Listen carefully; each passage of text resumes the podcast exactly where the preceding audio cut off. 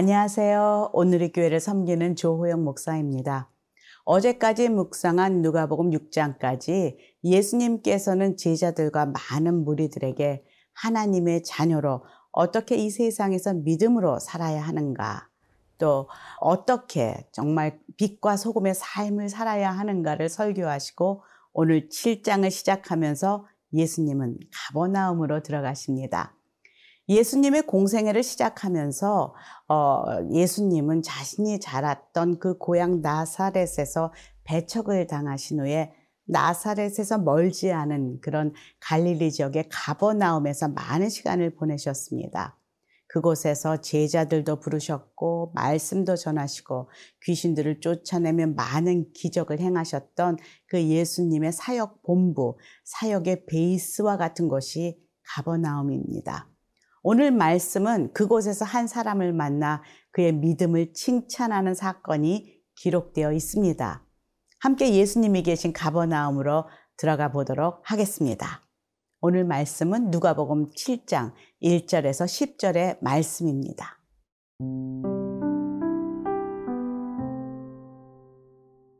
누가복음 7장 1절에서 10절 말씀입니다.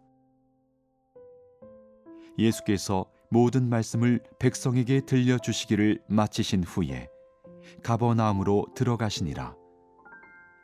어떤 백부장의 사랑하는 종이 병들어 죽게 되었더니 예수의 소문을 듣고 유대인의 장로 몇 사람을 예수께 보내어 오셔서 그 종을 구해 주시기를 청한지라. 이에 그들이 예수께 나와 간절히 구하여 이르되 이 일을 하시는 것이 이 사람에게는 합당하니이다. 그가 우리 민족을 사랑하고 또한 우리를 위하여 회당을 지었나이다 하니 예수께서 함께 가실세 이에 그 집이 멀지 아니하여 백부장이 벗들을 보내어 이르되 주여 수고하시지 마옵소서 내 집에 들어오심을 나는 감당하지 못하겠나이다 그러므로 내가 죽게 나아가기도 감당하지 못할 줄을 알았나이다. 말씀만 하사 내 하인을 낫게 하소서. 나도 남의 수하에 든 사람이여 내 아래에도 병사가 있으니 이더러 가라 하면 가고 저더러 오라 하면 오고 내 종더러 이것을 하라 하면 하나이다. 예수께서 들으시고 그를 놀랍게 여겨 돌이키사 따르는 무리에게 이르시되 내가 너희에게 이르노니 이스라엘 중에서도 이만한 믿음은 만나보지 못하였노라 하시더라 보내었던 사람들이 집으로 돌아가 보매 종이 이미 나아 있었더라. 우리의 믿음의 상태는 우리가 평안할 때는 잘 모르는 것 같습니다. 갑자기 예상치 못한 사건이 발생하고 또 인생의 풍랑이 일거나 환란과 고난, 어려움이 닥칠 때 우리는 그동안 내가 무엇을 의지하고 살아왔는지를 깨닫게 됩니다. 때론 놀라운 것은 전혀 믿음이 없을 것 같은 사람이 갑자기 닥친 어려움 앞에서 전혀 동요하지 않고 주를 온전히 신뢰하고 의지하는 모습을 보게 됩니다. 바로 오늘 말씀 속에 백부장이 그렇습니다. 어느 날 자신이 신임하는 종이 병들어 죽게 된 어려운 일이 일어납니다. 이 사건 앞에서 백부장은 예수님을 떠올립니다. 그 당시 유대인들에게만 복음이 전해졌던 때이기에 이방인인 백부장이 이런 믿음을 갖고 있다는 것은 의외였습니다. 어떻게 그는 예수님을 믿었을까? 라고 하면 질문해 봅니다. 3절 성경은 말합니다. 예수의 소문을 듣고 유대인의 장로 몇 사람을 예수께 보내어 오셔서 그 종을 구해 주시기를 청한지라. 여기서 예수의 소문을 듣고 이 말씀을 보면서 생각나는 구절이 있습니다. 바로 로마서 10장 17절에 믿음은 들음에서 난다는 것이죠. 믿음은 들음에서 나며 들음은 그리스도의 말씀으로 말미암느니라. 많은 사람들이 사실 예수의 소문을 들었을 것입니다. 그가 어떻게 병자를 고치고 기적을 행했는지, 어떤 천국 복음을 전파하셨는지. 그러나 많은 사람들이 그저 들은 것에서 끝났지만 백부장은 예수님을 보지도 못했고 그 현장에 있지도 않았지만 그 소문을 듣고 마음에 품었습니다. 또 기억하고 또 마음에 품고 갈망하고 시간이 지나면서 마침내 그것이 믿음으로 변화된 것입니다. 지난 12월에 제가 섬기는 그 여성 예배에서 여성들을 위한 맞춤 전도 예배를 하였습니다. 그때 설교를 준비하면서 정말 이 말씀을 붙들고 기도했습니다. 하나님 믿음은 들음에서 난다고 하는데 오늘 교회 처음 오시는 분들이 다 예수님의 그 십자가의 복음을 정확하게 듣고 또 말씀을 마음에 품고 기억하고 꼭 믿음으로 반응하게 해달라고 기도했습니다. 정말 기뻤던 것은 어, 저희가 2년 전에 이 집회에 초청되어 와서 복음을 듣고 예수님을 만나던 한 분이 작년 그 지난달 말에 전도 집회에 두 분을 초청해서 예배 모시고 오셨다는 것입니다. 또 그 중에 한 분은 예수님을 영접하겠다고 그렇게 고백했고 예수님을 더 알고 싶어서 양육을 신청하셨다는 것이죠. 여기에서 주목해 볼 것은 백부장은 본인이 예수께 직접 가서 부탁하지 않고 유대인 장로를 통해서 부탁합니다. 그리고 유대인 장로들은 기꺼이 그를 돕기로 결정합니다. 4절, 5절 함께 읽겠습니다. 이에 그들이 예수께 나와 간절히 구하여 이르되 이 일을 하시는 것이 이 사람에게는 합당하나이다. 그가 우리 민족을 사랑하고 또한 우리를 위하여 회당을 지었나이다 하니 평상시 이 유대인들과 또 이 유대인 장로들과 좋은 관계를 맺은 것 같습니다. 이런 관계를 맺으니 도움이 필요할 때 이런 은혜를 입는구나 라는 것을 볼 수 있습니다. 그에 대해 칭찬하며 위기 때 도와주려고 애쓰는 사람들이 생기게 된다는 것이죠. 어찌됐건 예수님께서는 그 유대교의 그 장로들의 이야기를 듣고 백부장의 집으로 가십니다. 그런데 백부장은 예수님을 집에 모시기를 사양합니다. 6절에 보니까 예수께서 함께 가실새 이에 그 집이 멀지 아니하여 백부장이 벗들을 보내어 이르되 주여 수고하시지 마옵소서 내 집에 들어오심을 나는 감당하지 못하겠나이다. 사실 그 당시 유대인들은 이방인을 적대시했고 부정하게 마치 개처럼 취급했다 그렇게 어, 말합니다. 기억하십니까? 그 수로보니게 여인도 이방 여인으로 딸의 병을 고치기 위해서 예수님을 찾아갔을 때 아직 이방인의 시간에 차례가 되지 않았다고 거부를 당했지만 그때 그 여인이 뭐라고 하며 다가갑니까? 개도 주인의 식탁에서 떨어진 빵 부스러기는 먹을 수 있지 않냐고 아주 낮아짐으로 겸손함으로 포기하지 않고 끝까지 나갈 때에 예수님의 마음이 움직입니다.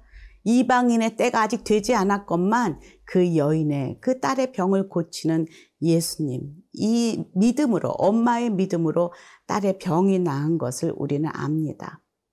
백부장도 지금 그런 마음으로 그 예수님에게 다가가고 있습니다. 그 당시 예수님이 이방인 집에 들어가면 구설수에 오를 수 있거든요. 그런데 지금 그것을 만들지 않는 이 이방인 백 부장의 이 배려도 우리는 볼 수가 있습니다. 그래서 직접 예수님께 가지 못했다고 말하면서 자신의 위치를 완전히 낮추고 있는 이 겸손한 백부장. 하나님은 그의 믿음을 칭찬하십니다.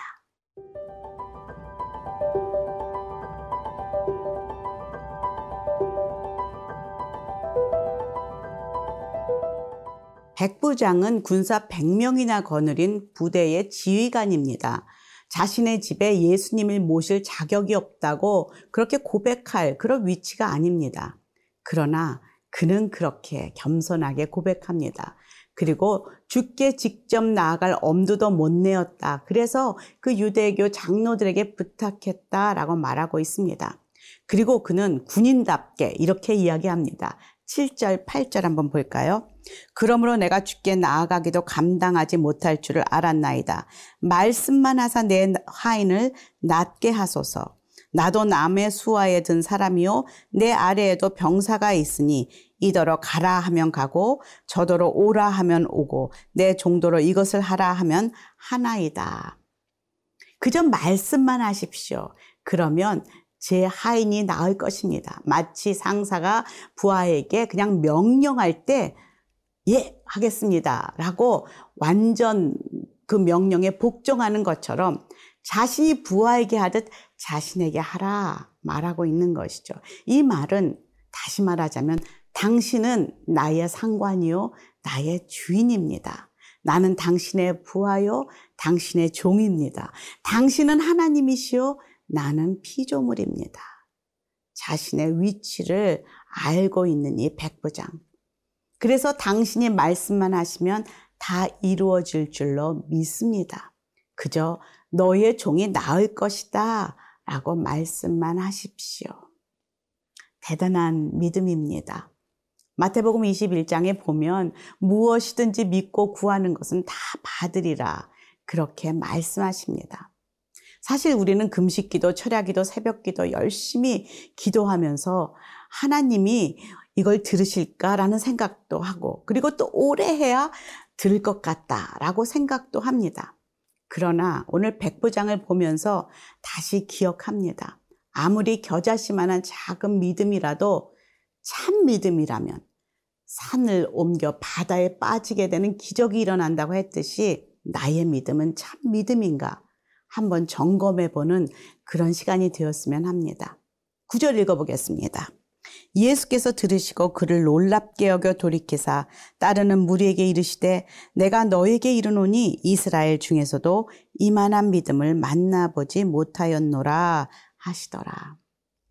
사실 백부장은 그동안 제자처럼 자신을 따라다닌 사람이 아닙니다. 무리들처럼 가는 곳마다 함께 했던 그런 사람이 아닙니다. 전혀 알지 못했던 이 이방인이건만 그의 믿음은 예수님을 당황하게 했고 놀라게 했습니다. 그동안 보지 못했던 순전한 믿음, 참 믿음. 정말로 예수님의 마음을 감동케 하는 믿음입니다. 그 당시 예수님은 그 유대인들 사이에서 손을 씻고 밥을 먹어야 되냐 아니냐 뭐 여러 가지 이런 것으로 그 율법으로 예수님을 괴롭혔습니다. 믿음이 아닌 것을 붙잡고 예수님을 시험하곤 했습니다. 제자들도 늘 가르침을 받았지만 이렇게 확실한 믿음의 고백을 하지 못하고 제자들도 자꾸 사오정처럼 딴소리를 했습니다. 그런데 전혀 예상하지 못했던 백부장의 믿음은 예수님을 기쁘게 합니다. 저와 여러분의 믿음은 누구를 닮았을까요? 정말로 이 백부장처럼 순전하게 나의 보스는, 나의 상사는, 나의 주인은 주님이십니다. 말씀만 하십시오. 제가 순종하겠습니다. 라는 이런 백부장의 믿음으로 오늘도 승리하는 저와 여러분이 되기를 간절히 원합니다.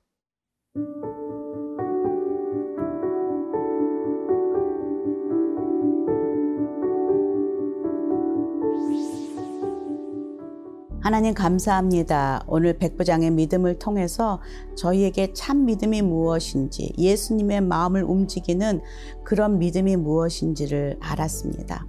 저희도 그런 믿음으로 이 세상에서 순종하며 살아가게 도와주시옵소서. 예수님 이름으로 기도합니다. 아멘.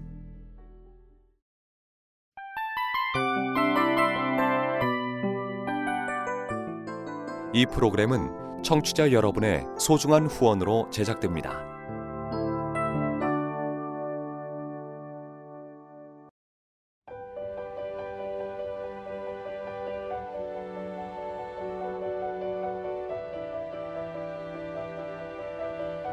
세상에는 수많은 교회들이 있지만 더 깊이 있는 말씀 강해를 찾기 위해 크기로만 교회를 선정하지 않습니다. 보다 좋은 영적 콘텐츠를 더 많이 나누기 위해 방송비를 받지 않습니다. 1년 365일 복음만 전하고 싶어서 우리는 광고를 하지 않습니다. 온누리의 복음을 땅끝까지 CGN TV와 함께 땅끝 성교사가 되주세요